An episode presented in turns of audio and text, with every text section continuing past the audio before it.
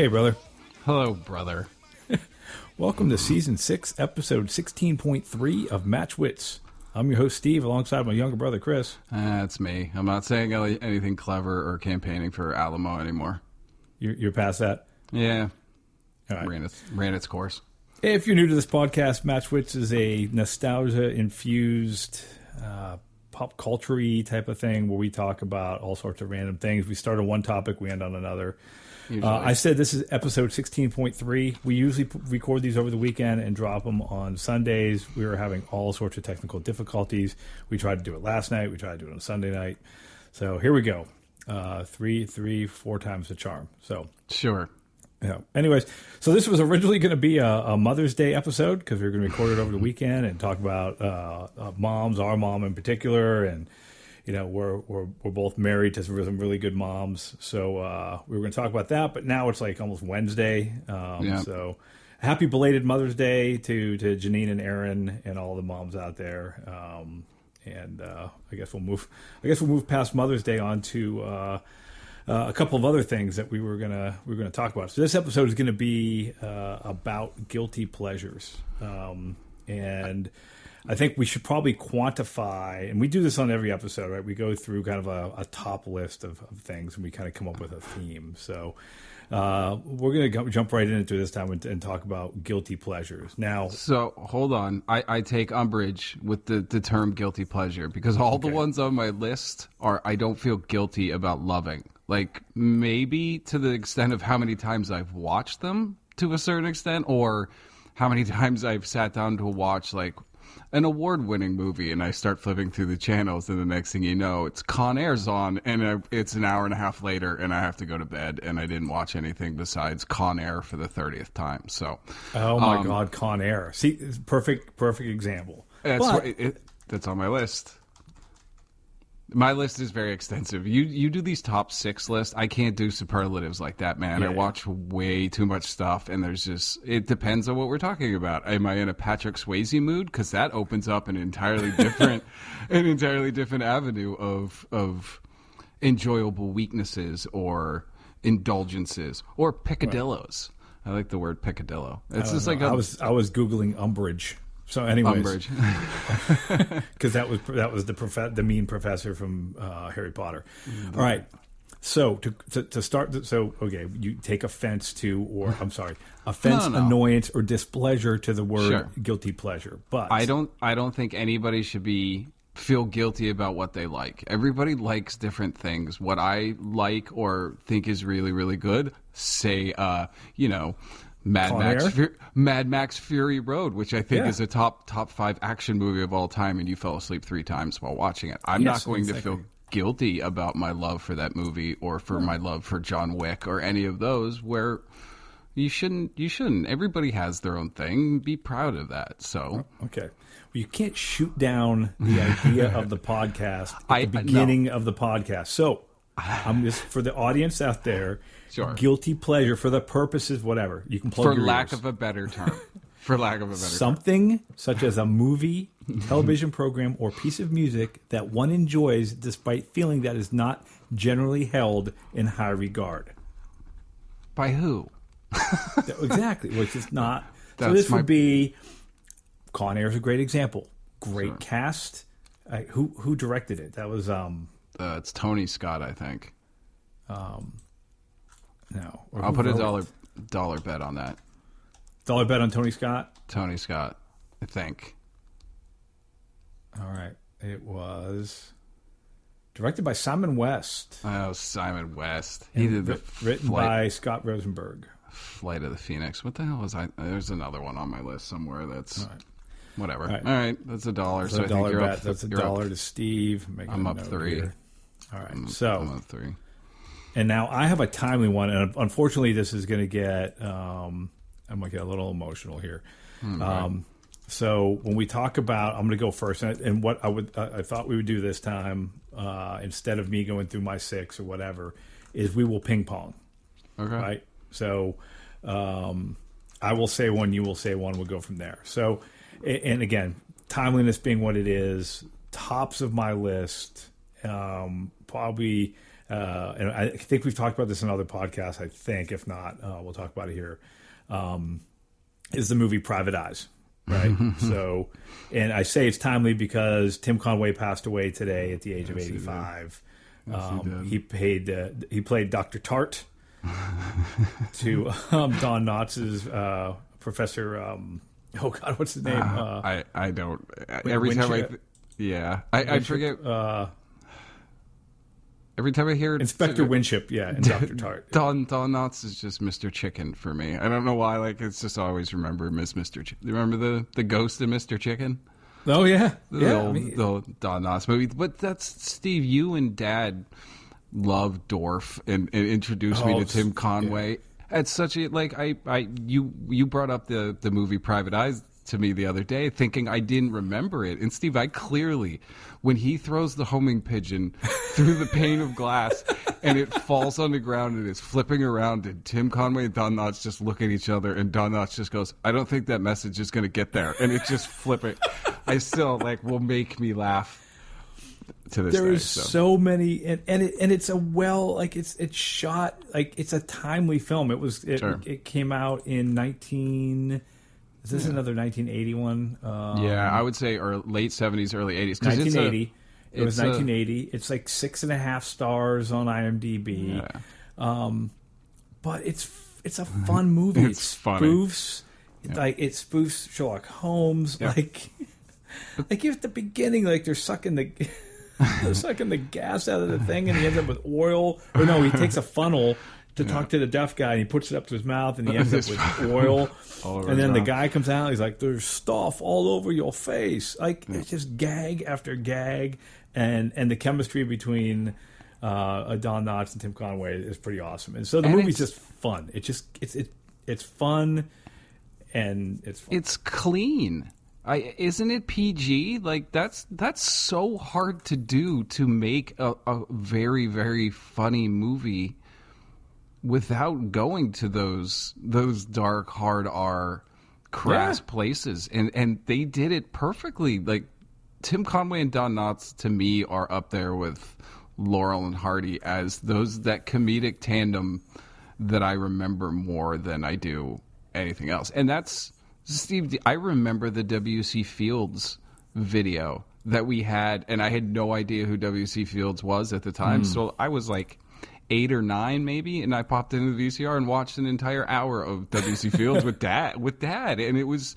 Name another nine or ten year old that ever even knew who W.C. Fields uh. was. And then when I moved to Philly, like he's from he's from this area, so there's all this stuff. And I was like, oh, W.C. Fields, and they're like, why do you know who he is? How old are you? I'm like, I'm an old soul.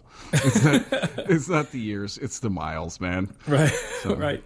So, and then they had so Conway and not so Private Eyes tops of my list. If you haven't seen it, go see it. It's really hard to find. It's really hard to find. I have it on DVD. I have the movie poster framed, and and I can tell a lot about people. Like two people that I hold in very high regard, without being prompted, both said that Private Eyes was their um, uh, one of their favorite movies, and they're the only other two people in the world that I've met that have actually um, seen it and and unprompted brought up Private Eyes. So. Um, not everybody's seen it. It's a lot. It's a lot of fun. Um, it's just it's a good movie. It's it's it's my guilty pleasure. And you know, Rip Tim Conway, he gave us some great comedy through the years. And you're right, clean comedy, good guy. Yep.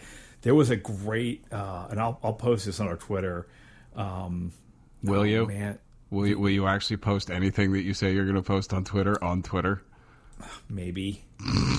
um, I will. I try to. So the oh man, the woman, she was an older woman that starred in, I think it was the Carol Burnett show, where she played where she played an older woman. Anyways, she she had a beautiful tweet about Tim Conway, about how funny he was without being on all the time, and how much of a gentleman he was, and that there was nothing to besmirch his reputation. It was just it was just a beautiful tweet, and, and you would recognize her if you saw her. Vicki Lawrence. No, no, no, Jeez, no. Oh God, I'll tell you who it was if you really want to know. Um, I don't. I don't really want to know. I, I don't really care. I just the the the sequence that I saw making the rounds is Carol Burnett talking. You know how hard it is to make Carol Burnett crack up in front of other people when she's usually the one doing it. And she said Tim Conway by far was the person that made her break character and laugh when they were rolling cameras more than any other person that she worked with. And that's saying a ton because it's Carol Burnett. Okay. Yeah. So wait, all right. So if we're bouncing, are we done with Private Eyes? Are we Yeah, Actually, I gotta find that woman because you would you would totally recognize her. Bernadette Peters, No, Mel Torme? wait, the Pointer Sisters were on the show. probably. Yeah, six episodes. Man, there was a ton of people on. I see. I'm not going through this cast list, man. It was on. It was on for 13 seasons, and that's back when they used to run like 30 episodes a season. Holy cow! Yeah, I'm not. I'm not looking through that. That's way too much. But so, all right. So you want to bounce guilty pleasures off each other? Am I supposed to match it in tone, or am I just supposed to kind of No, just? no, just uh, that was timely, but it's again, it's it is my number one guilty pleasure. But you don't have to do your number one. You can do whatever you want.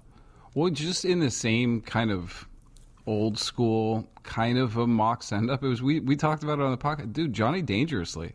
I put that on.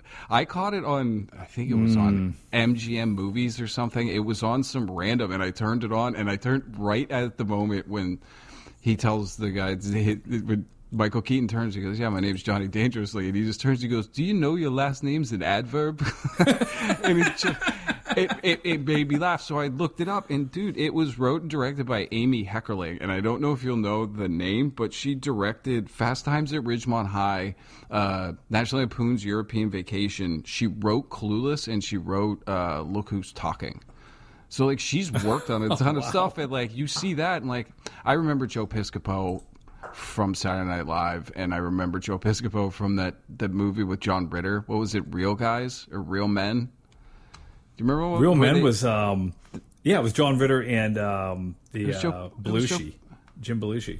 what was the one with Joe Piscopo? I have no idea. Uh, I don't remember. The one where John Ritter would shoot, like they wouldn't give him a real gun, so they told him to shoot with his hand.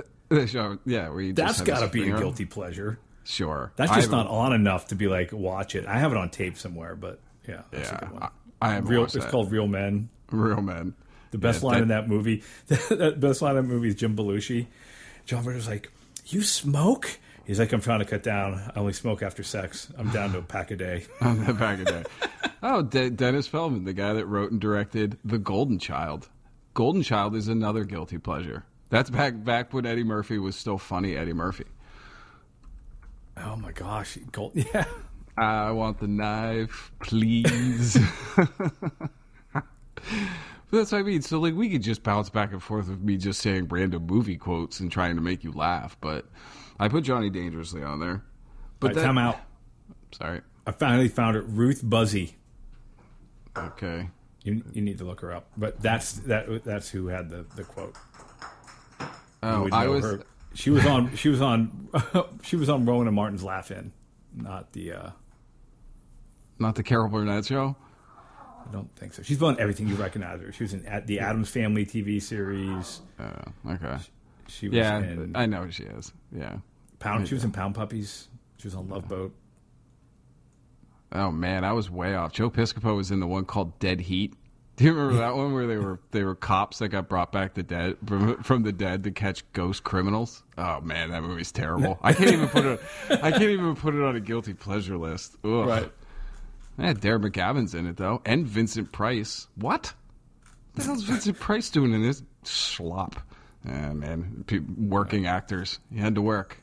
But so I bring it up at the beginning, like Con Air is in that whole sequence, but I say Con Air, and I would put Con Air and Face Off as the guilty pleasures of those Nicolas Cage mid '90s action fest. But then, but then you have The Rock. You can't tell me The Rock's a guilty pleasure because that movie's friggin' great. Sean Connery chewing. Oh up yeah, yeah. That's that's a decent movie. Like that's just. but that's, just Michael an- Bay. Michael That's just Bay an above sh- average movie. It's not great, but it's not awful. But dude. Ed, Ed Harris is great. yeah, Sean, Sean Connery is. I still, dude. There's times where I still quote it. Your best. Losers always talk about their best. Winners go home and fuck the prom queen. so good. It's, so the, so your idea like so this is where we're going to start to differ right so i, I go private eyes movie not many people have heard of um, Sure. and and and you and you go johnny dangerously which again not many people have heard of but yeah I, so that definitely qualifies um Con Air Face Off, like Face Off was, I don't think that was not a good movie, and I don't. It could be a guilty pleasure, not on my list. So I'm gonna Sure. go. I'm gonna go to my next one, which again probably not a lot of people have seen, but I will highly recommend it, just so you can decide if this is going to be one of your guilty pleasures. In the movie 1990, Repossessed. right, so it's it's Leslie Nielsen and Linda Blair. Linda Blair, who was in the original Exorcist, spoof The Exorcist in a very Leslie Nielsen Yeah. naked gun airplane type of way, sure. where he plays Father May I. Father May I? She turns in, Yes, she you tur- may. She tur- turns her, tur- turns into the ice cream cone. Lick me, lick me, lick me. They're getting in, so they have a they have a they oh, just spoilers, whatever. They get Spo- into this. It's a thirty-five-year-old movie, Steve. Yeah, yeah, but and it's hilarious because they get it, it. It just it's it. It takes a lot of that Naked Gun, Leslie Nielsen humor, and just some of it goes over the top. So, it's the idea is this girl's possessed, and they're going to do a thing called exorcism tonight. So they're going to Yeah. do like a TV show where Father May I they're going to exorcise the demon out of the little girl, but they do it over the top on television, and they get Mean Gene Okerlund and Jesse Ventura to be the announcers. Yep. And, but the best line from that movie is Mean Gene looks at Jesse and says, Steroids aren't used in wrestling anymore. And Jesse goes, Or any less. And that, and that guy was the gov- was he the governor of Minnesota? Oh, yeah. So, oh my God, that that is like he. It's one of those where he falls down the stairs and it goes on in an abnormal amount of time, like you know, like for like a minute. He just keeps and they keep playing the same clip of him falling down the stairs, so it looks like he's falling down like a hundred flights of stairs. Well, yeah, that's that's the, well, it's a, That- the infamous Georgetown steps. Like those are ridiculously long for even Georgetown. Like people always make fun of the steps because people still go there. It's like a tourist attraction. I'm not ashamed to admit that I went and took my picture sitting on those steps when I went down to Georgetown the one time. But yeah, it's if you don't like Leslie Nielsen, then you don't have the same taste that we do. Right, but that again, guilty pleasure. You're never gonna put. I'm never gonna put that on like you know, desert island. Top, gotta have it. movie. Sure. man. If it's on, I will sit there and watch it. There's a scene where the the Venetian blinds are causing a shadow across Leslie Nielsen, and then he moves, and the the shadow stays on him. like it's just dumb stuff. Anyways, what's your next one? Uh, if we're going along those same lines, dude can't hardly wait. There's a there's a whole sequence of those like mid '90s uh, high school comedies that always make me laugh, and Can't Hardly Wait's one of those ones that I don't know wh- what it was. I don't know if it came out right when I was graduating too, so I kind of sympathized, even though everybody that was in that movie was playing like yeah 1998 so it was right after i graduated from from high school. But i don't know. The seth green's characters cracks me up. Uh ethan ethan embry was the soft-spoken nerd who loved kurt vonnegut that got the girl. Like it, it was things i just i sympathized with. And there's just so many little one-liners in the background that if you're if you're listening or if you've seen it a bunch of times that will absolutely crack you up if you hear it. But most of the time they're just like throwaway jokes and so I, I it's one of those ones that I still I own on VHS and on DVD. it was one of the, uh, Yeah, I, and I wouldn't argue with that. I would sit there and watch if it was on. I like that movie, right? I mean, there, it's it, it's fun. It's a fun Yeah. movie. It's like an updated Weird Science a little bit. kind of Uh, yeah Not Weird Science, Sixteen Candles. 16 like, Can- where it's all like it leads up to this big house party, and it's like Yeah. graduation or, or whatever, and and kind of a coming of age movie, and you have all these different types. You've got the nerds and the jocks and, and all Hmm. that stuff, but it, it's a fun movie. yeah So that's what I mean. Like I don't, I don't apologize for my love for that movie, and I don't apologize for the fact that I can recite most of the script. I don't. I'm not going to feel guilty about it. And. I, w- I would argue that it gets a little bit of street cred because of the the references. He's not only like reads Kurt Vonnegut. He's going to, isn't he going to?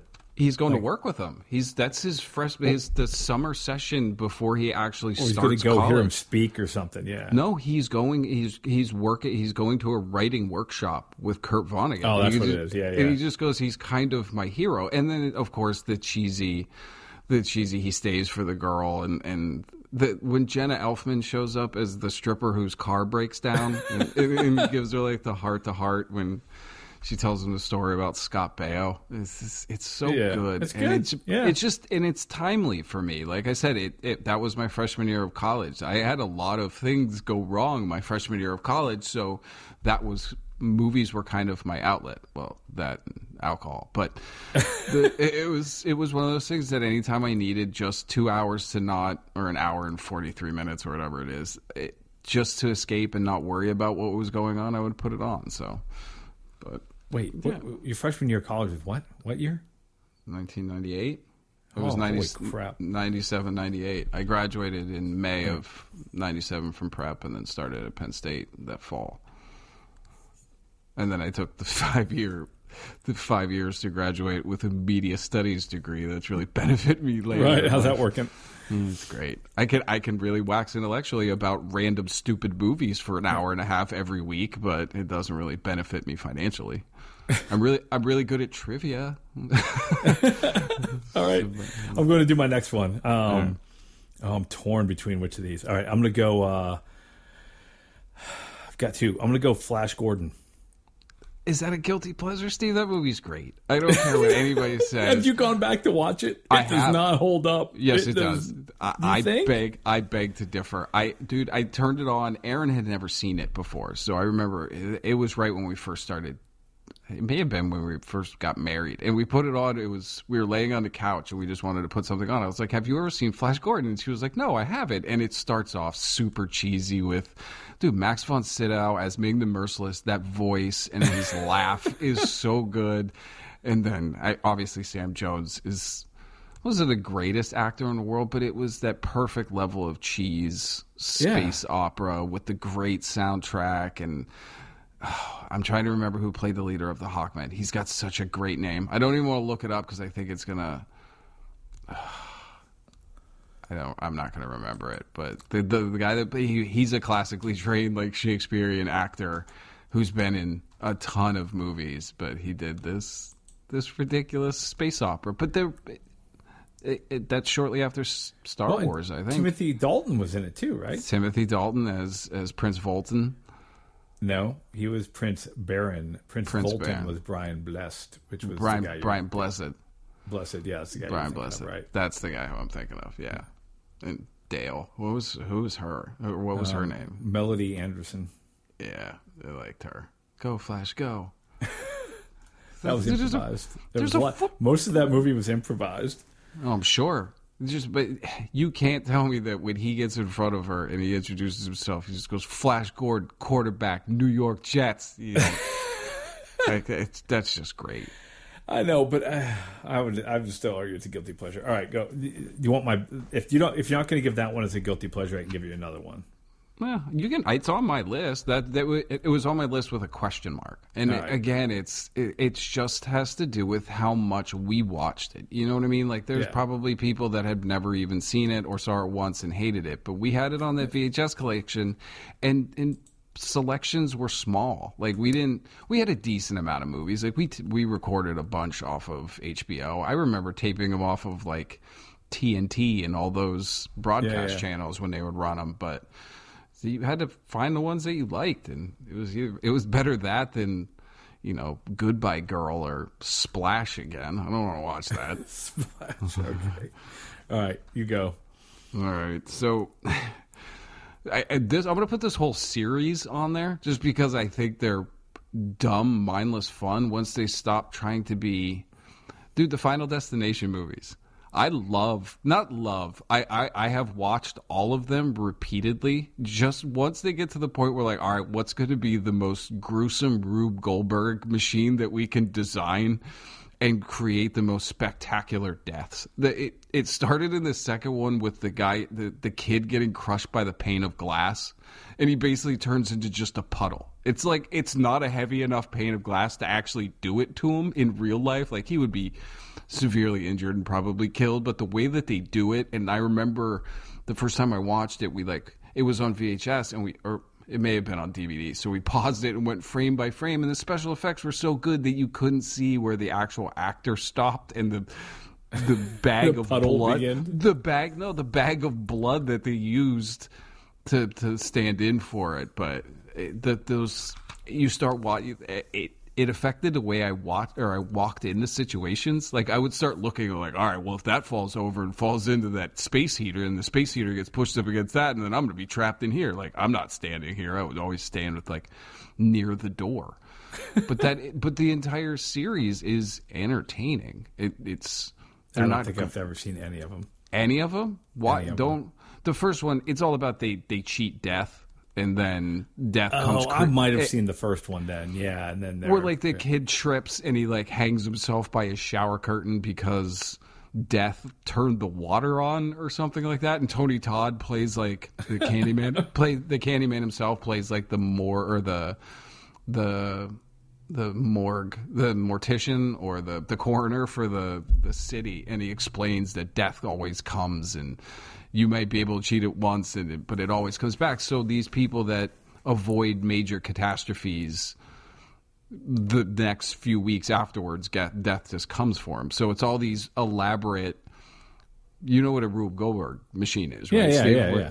But it's all stuff like that. So it's like she accidentally knocks something over that hits the windowsill, which turns the window or turns the the fan on, which then pushes the pen off the top of the bookshelf, which falls onto the Roomba and turns the Roomba on, which hits the cutting board, which drops the knife onto her foot, and then when she falls up, they're hysterical, but they're awesome to watch because you have to like figure it out as you're going. Like, oh, I'm not going anywhere near that knife with that open container of lighter fluid right there. Just- They're they're good, but they're like when you start talking about best horror movies of all time, I'm not putting them anywhere near the list, but Right, I've right. seen them enough times that if they're on, you you end up well, I end up watching them. So Right. that's an entire series. I think there's six of those. And I think there's another one coming out, and like each one, the first one they try to be like a straight up horror movie. And the the sequences are at least believable, but then once they hit like two, three, and then it just gets ridiculous. Like there's a huge NASCAR crash in one where like the tire goes bouncing through the specifically designed barricade fence to stop that, and like slaughters like 45 people but the kid that it was going after he misses and so he goes outside and then like there's an explosion and it launches the tire like a 100 feet in the air and then it, he's like oh i made it and he walks outside and he gets crushed by the tire that's falling down from the sky it's dude it's you'll laugh when you watch them they're not uh, unless you find that kind of thing truly horrifying but i don't because Right. that didn't really happen so Right. All right. So I've got some more here. Um, I'm on the fence on whether this is a guilty pleasure or whether it's just something I, I it, that I just really like. So I'm just so Krush Groove. sure that's So- not a guilty pleasure Yeah. I, yeah. No, I, yeah, I, I was on the fence. I was like, "Has many people seen it?" Well, I was just talking about it when I was in Pittsburgh a couple weeks ago with Mike Bennett, Sure. um, and we were reminiscing about when uh, they were on tour and they came through Winchester, and we we sat up and having beers and we watched Krush Groove 'cause I used to have it on videotape. Um, so, eh, guilty pleasure, fun movie, you know. And I, I guess the most ironic thing is it's about it's all about the beginning of Def Jam, right? It's kind of a uh, loosely based on the. I mean, it's based on the events, Sure. but everybody plays himself except for Russell Simmons, who gets Blair Underwood to play him. Rick Rubin plays himself. The Beastie Boys play themselves. LL Cool J's in it. The rest of Run DMC, you know, they're all in it except for Russell Simmons. He, you know, Run DMC's in it. Russell Simmons plays. Uh, That see that can't be that can't be a guilty pleasure just due to the cul- cultural significance of it. You know, Yeah, it, that's a historical Like that's important. The beginning of Def Jam is important to Yeah. the, the the establishment of hip hop as much as well not as much as NWA and Public Enemy, but just as a record label and then what it turned into with the Def Jam Comedy Hour and you know all of the the variety shows that ended up being and then Russell Simmons became one of the largest if not one of top 3 top 5 music producers in the entire country mm-hmm. so and Rick Rubin. I mean, he went Oh, on yeah, to do, yeah.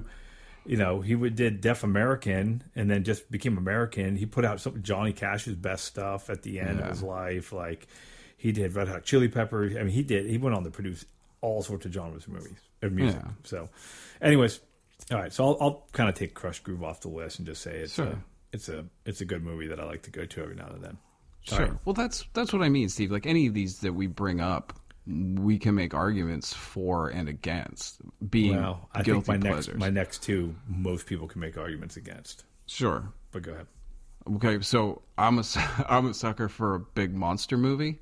So I have a whole series of Lake Placid, Deep Blue Sea, Tremors, Anaconda, and then like I don't like the deliberately cheesy ones that sci-fi does. Like the I refuse to watch any of that Sharknado or Oh right, yeah, yeah. any of those ones that like once you start trying to deliberately be camp, then it it becomes patronizing. Does that make sense? it's uh, it, oh yeah, they're like, how how far out there can we go with it? Oh, Sure. we're gonna get a shark's caught in a tornado, and like, all right, where where you watch other movies that don't try to be that but end up in that vein that's when the earnestness of the the filmmakers comes through. Like these people might not have the budget but they're set out to make something that they want to make and they're and they're not going to compromise due to special effects or budgets or any of those things which you, you I respect to a certain extent where Sharknado's got a budget I don't know. I, I I I would hazard a guess probably in the 20 25 million dollar range, even probably more than that. Like that's not camp. Try to make Right. that say, try to make that same movie on like a, a 2 million or a million dollar budget and see what it looks like. And then it might have that hokey the Honest. first one was the first one had a two million dollar budget. two million dollar budget and okay and it wasn't very good and then it became that cultural zeitgeist of people jumping on board like snakes on a plane. Like snakes on a plane is a terrible movie but it had a great trailer and it had a great like the whole build up to it. I think the idea was is write the weirdest horror movie. I think it was a screenwriting contest or that script won it. But then you watch the movie and it was stupid. Like it wasn't even like it wasn't scary. It wasn't scary enough to be scary. It wasn't funny enough to be hmm, funny. So I don't know.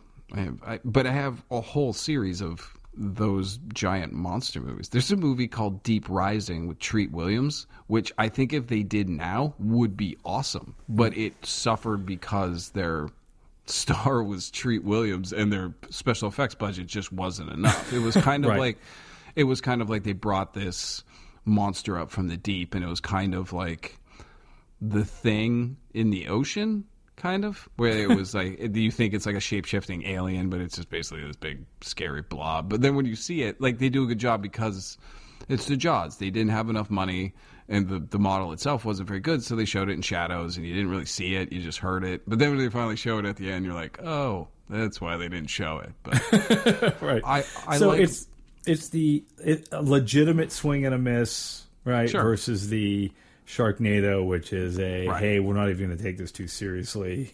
yeah Everybody's can- kind of ha ha, like tongue in cheek. Yeah, I don't don't wink at me. If you're if you're gonna make Yeah, yeah. something like that, don't wink and then point out how ridiculous it is. Just try to make a good movie, and if it if it slips and falls, that's okay because you can tell the intent is there. Right. So, but All right. I'm going. I'm I'm moving to TV shows now. oh, All right. So and and I and I this is one of those like if I, know you don't believe in guilt and all this stuff, but it's the I can't look away from this show, and I don't know. I was it. I'm six seasons in or whatever to this show, and I watch it, and every time I leave it, I'm disappointed with myself for watching it. But like I will go out of my way to make sure I watch it. Like, like it's like kicking myself in the face the the Curse of Oak Island. Are you familiar with the Curse of Oak Island? It's I like the top show on the History Channel or something, I right? am. Which I am. I, I didn't get sucked into it. Jen, I believe, got sucked into it and and tried to turn me onto it. And I watched a couple episodes of it, and it's yeah, I can see how you could get caught up in it. Sure. it, the, so there's an island off the coast of Nova Scotia. That at one point people found some treasure, and a lot of people over like hundreds of years have, have done stuff there. So it's not like looking. It's a little like looking for Jimmy Hoffa or uh, uh, Al, looking at Al Capone's vault, that thing that Geraldo did. Like, hey, look, they're gonna build up with suspense. And there's But nothing they're like, it. it's a reality show where they're like they're they're digging up and they're finding some stuff. Steve, okay. What? I'm gonna, I'm gonna let me spoiler alert, Steve. You know that's not real. What? Even the stuff they find isn't real. oh, I'm sure. It's all I'm sure they're scripted. Not planting stuff Yes. in there, or hundred percent. That's you that's sure? A, that's that's There's got to be some. I will bet. I will bet you good money that that is a shaped narrative. No, they but ha- that, but it goes all the way back. Like it goes back hundred years. Like there is legitimate. Like there's Sure. people that have there. There's people that are upset. Like if you go on the Oak Island Reddit, there are people No, that are I will. leg- I will.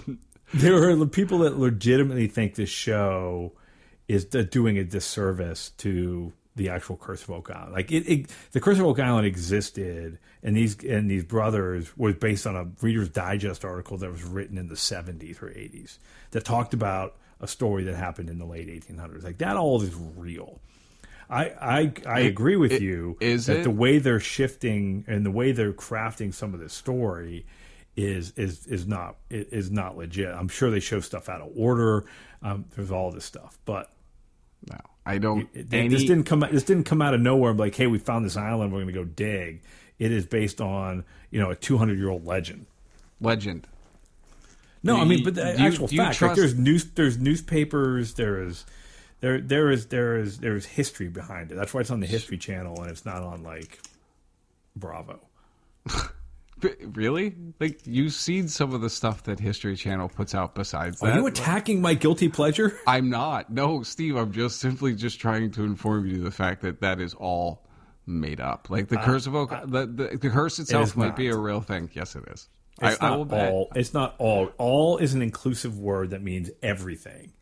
I think what you're trying to say is that on the show, that a lot of the stuff that they have on there is made up. Which I, Ne- I could agree week- that the narrative on that is made up. The premise ever- is not made up. Did you ever Everything- watch American Pickers? Yes, You re- you really think they find that stuff? some of it. No, they don't. Come Steve, on. come, Steve.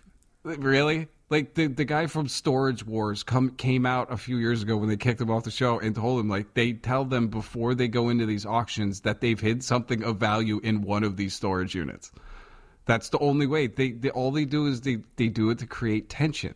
That's oh, all. right. Yeah. Well, I believe But it. But, but now you're comparing Storage Wars to the Curse of Oak Island. No, I I'm comparing Curse of Oak Island to all other reality television shows. Like that. That's Mm. and now they the have like it's it's doing so well that now they have the, Spin-offs. The, the curse of what is it? The curse of Civil War Gold or something? Where Marty, the one brother, is Yeah. now they're in Lake Michigan looking for sunken treasure. Anyways, yeah. It's, guilty pleasure. Sure, Watch it. no, I- feel dirty. Have to take a shower after watching it. Fair, fair enough. So there, right. there's a whole series of late '80s action movies that you can all lump together to Roadhouse, Point Blank, or Point Break, uh, Tango and Cash, Demolition Man. Like all of those, you can lump together. Tango no, and Cash. can't. You cannot put Point Break in there. Can't take it out. Why? That and Roadhouse, they can stand alone as Why? Swayze movies. They can. They can. But- but they're more than guilty pleasures. Po- Point Break is not a good movie. It's not. It, it, it's we love it. I, I'm not telling you I don't love the movie, but if you would try to tell me that that is a narratively, objectively good film, you're out of your mind. Because you show it to anybody else that that doesn't like those kind of movies, and they're just going to laugh at you.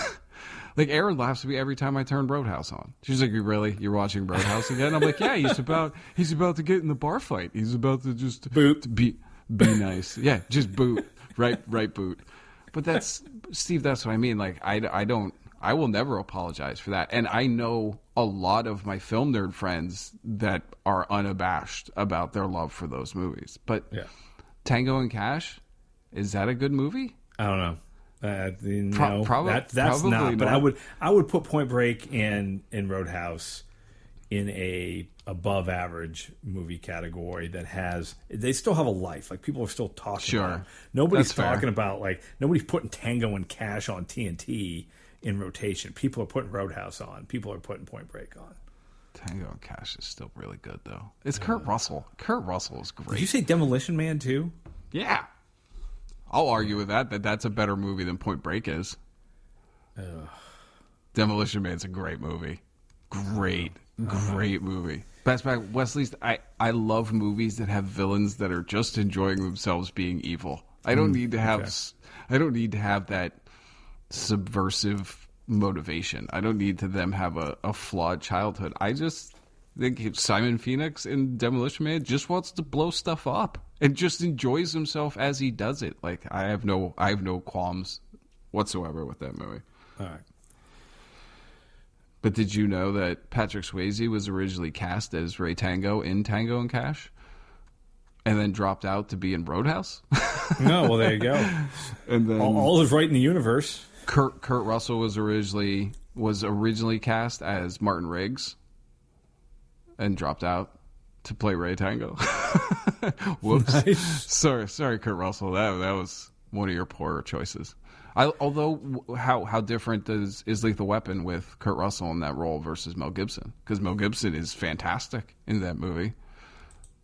All right, you want to bring this full circle? I believe Kurt Russell was cast in the the uh, um, Sam Jones role in Flash Gordon, and dropped out. I believe I believe that. I don't know how. I would love to find out or know the story about how Sam Jones ended up with that role.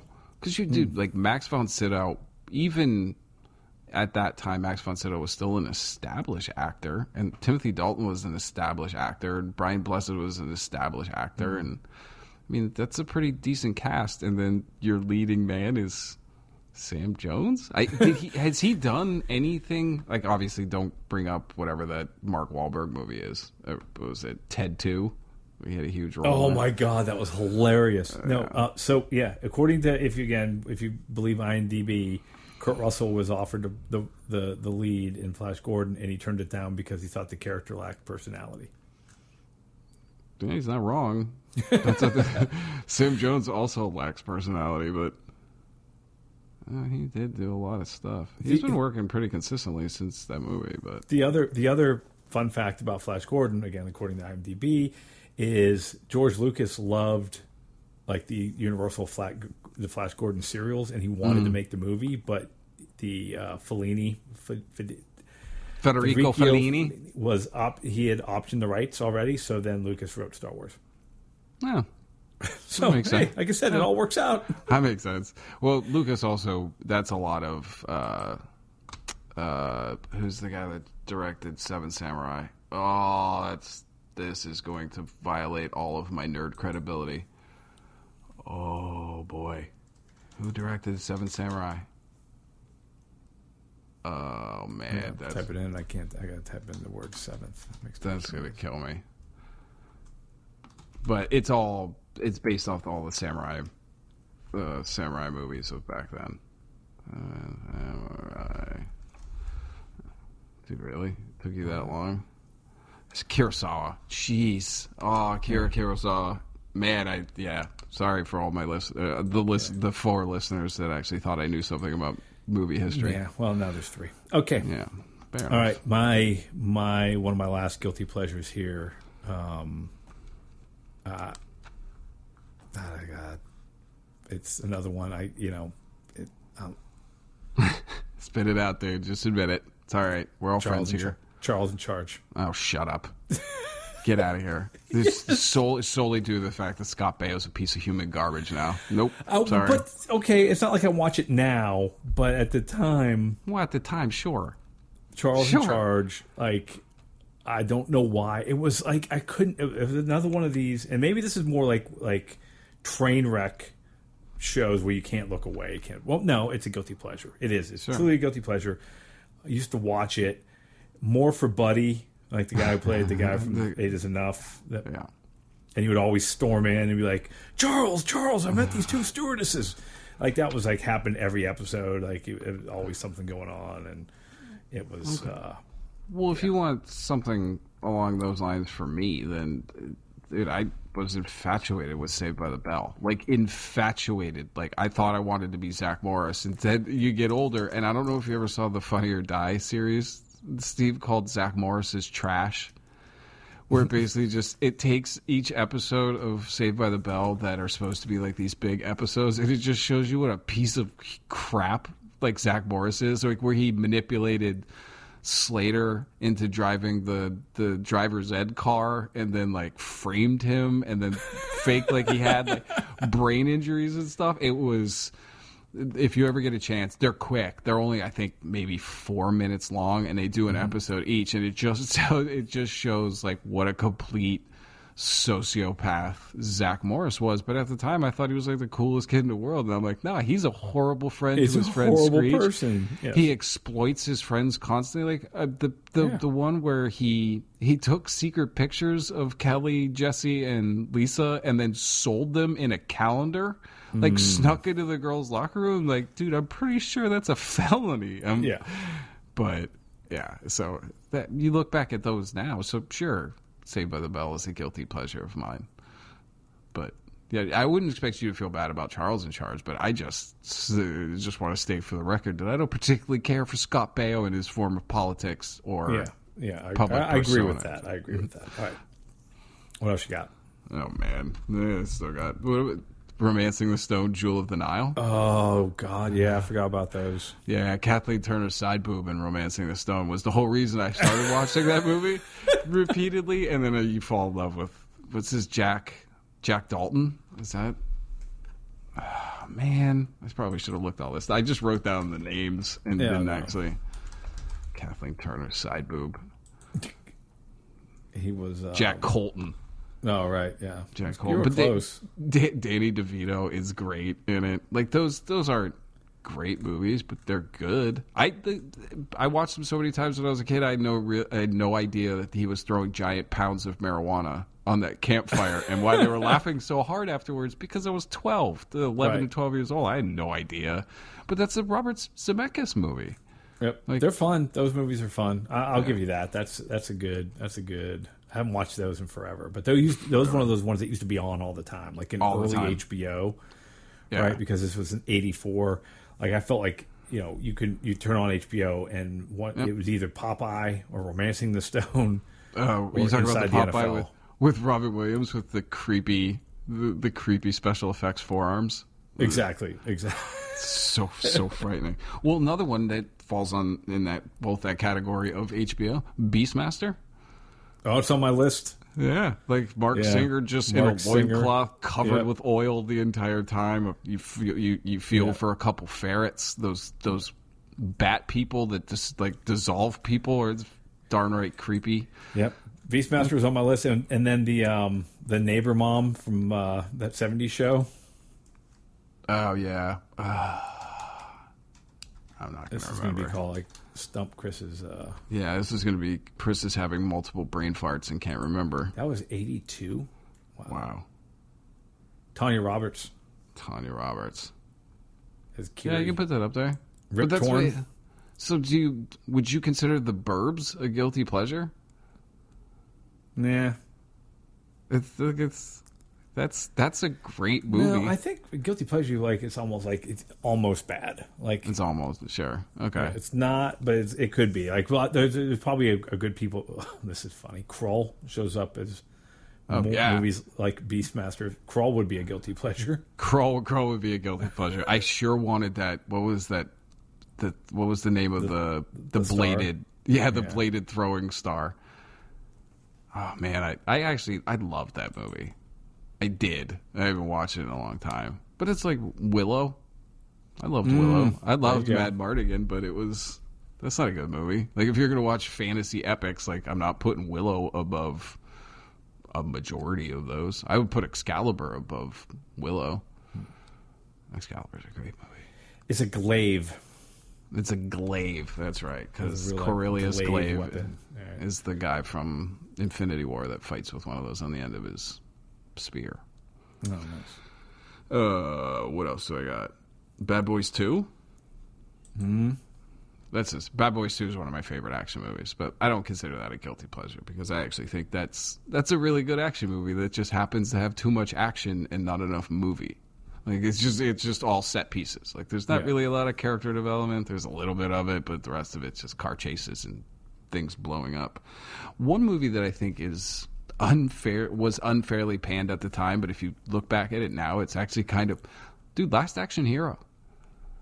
Last Action hmm. Hero had a, made a lot of a lot of good commentary about people the the lines between media or pop culture and what you see on screen versus real life. The the bleeding of the two where violence and shootings and destruction and things like that, you become desensitized to it. So and it's got Charles Dance in it. It's got Tywin Lan or yeah, Tywin Lannister, the the dad from Game of Thrones. Yeah. Yeah, Charles Dance is a fantastic actor, and he's great in that. And it's Arnold Schwarzenegger in the height of being Arnold Schwarzenegger, so you can't fault.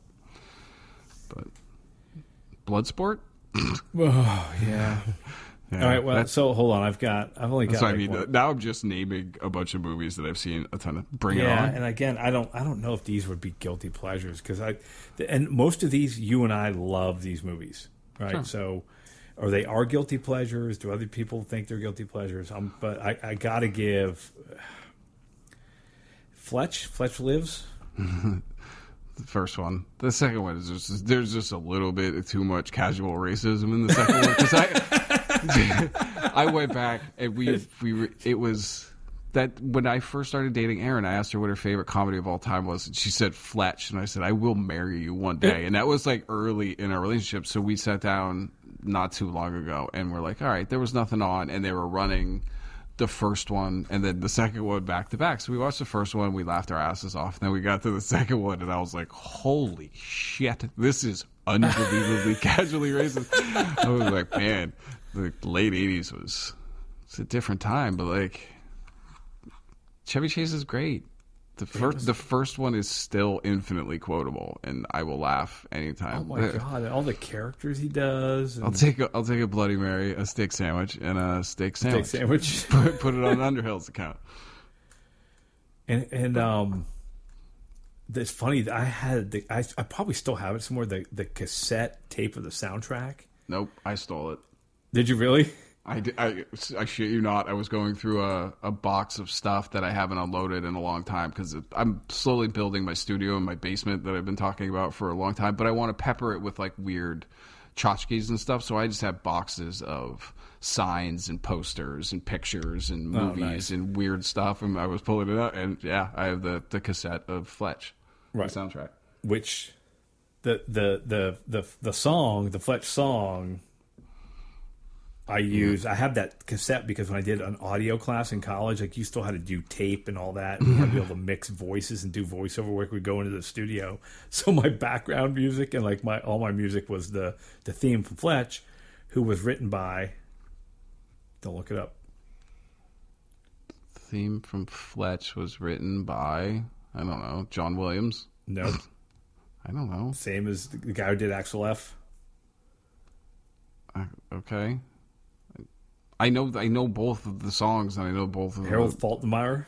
I don't know who Harold Faltermeyer Oh, okay. is. Um, then his claim to fame was he wrote Axel F. from. Um, Music is your thing, man. If Oh. it's not if it's not like John Williams, like hey, Trent Reznor does movie soundtracks. Like sure, I'll Okay. scores, but yeah. I don't really have that much. I guess I- Hudson Hawk. I have a soft spot for that movie, and I don't know why. Because that's a that is an objectively not a good movie. But the I always wanted to lift the. I, do you remember Hudson Hawk?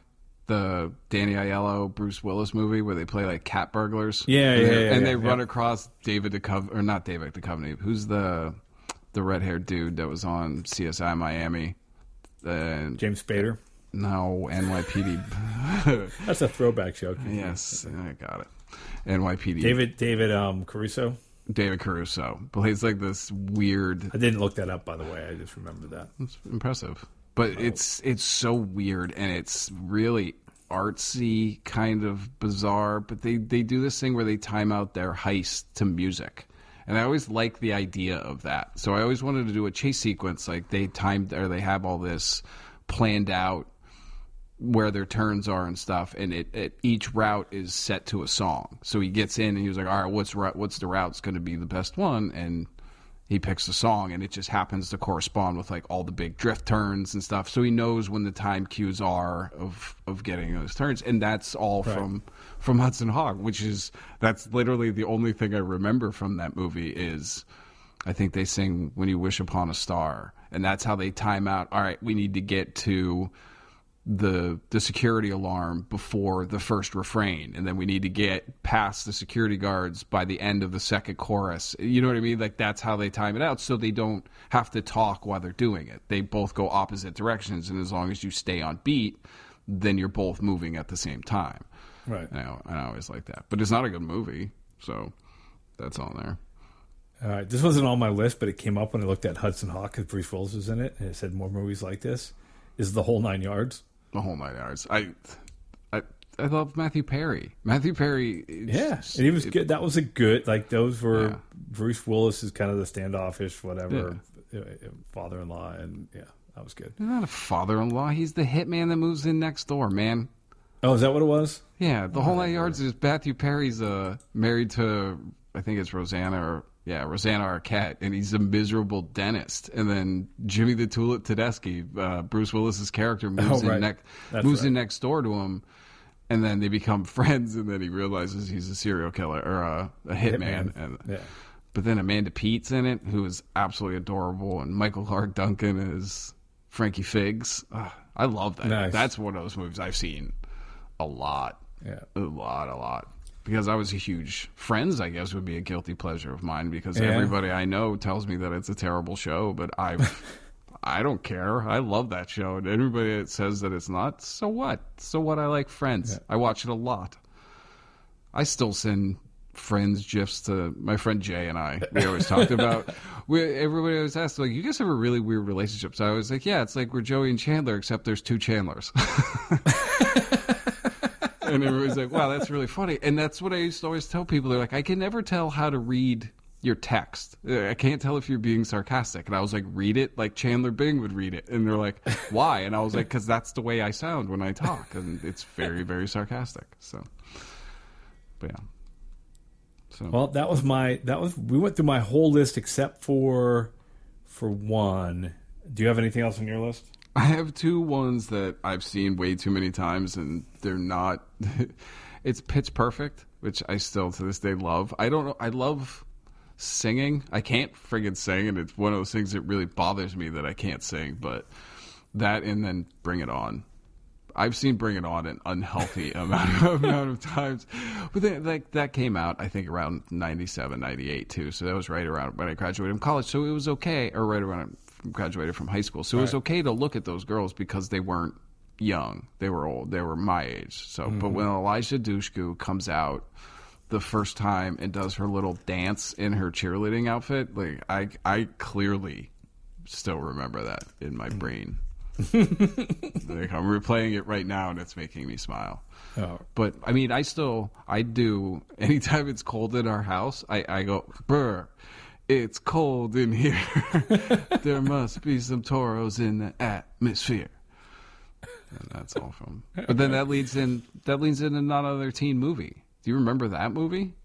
The not another teen movie with Chris Evans and where they basically made fun of Can't Hardly Wait and she's just Oh, not that yeah, into yeah, yeah. and all those. But that dude, that's one of Chris Evans, Captain America's like first movie, and he's hysterical in that.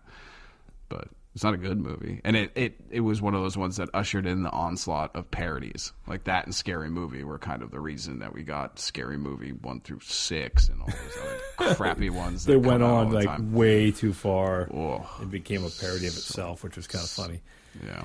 Um, but the first scary movie that's pretty funny. All right, so the last one on my list, and it's and it's more of a category. Um, it could be a particular show, but like Muppets, like Muppets for me are a guilty pleasure. I don't, maybe it's not a guilty No, pleasure. Maybe it's not a guilty guilty pleasure. pleasure Maybe it's just something that uh, I like um, that maybe is under maybe underappreciated.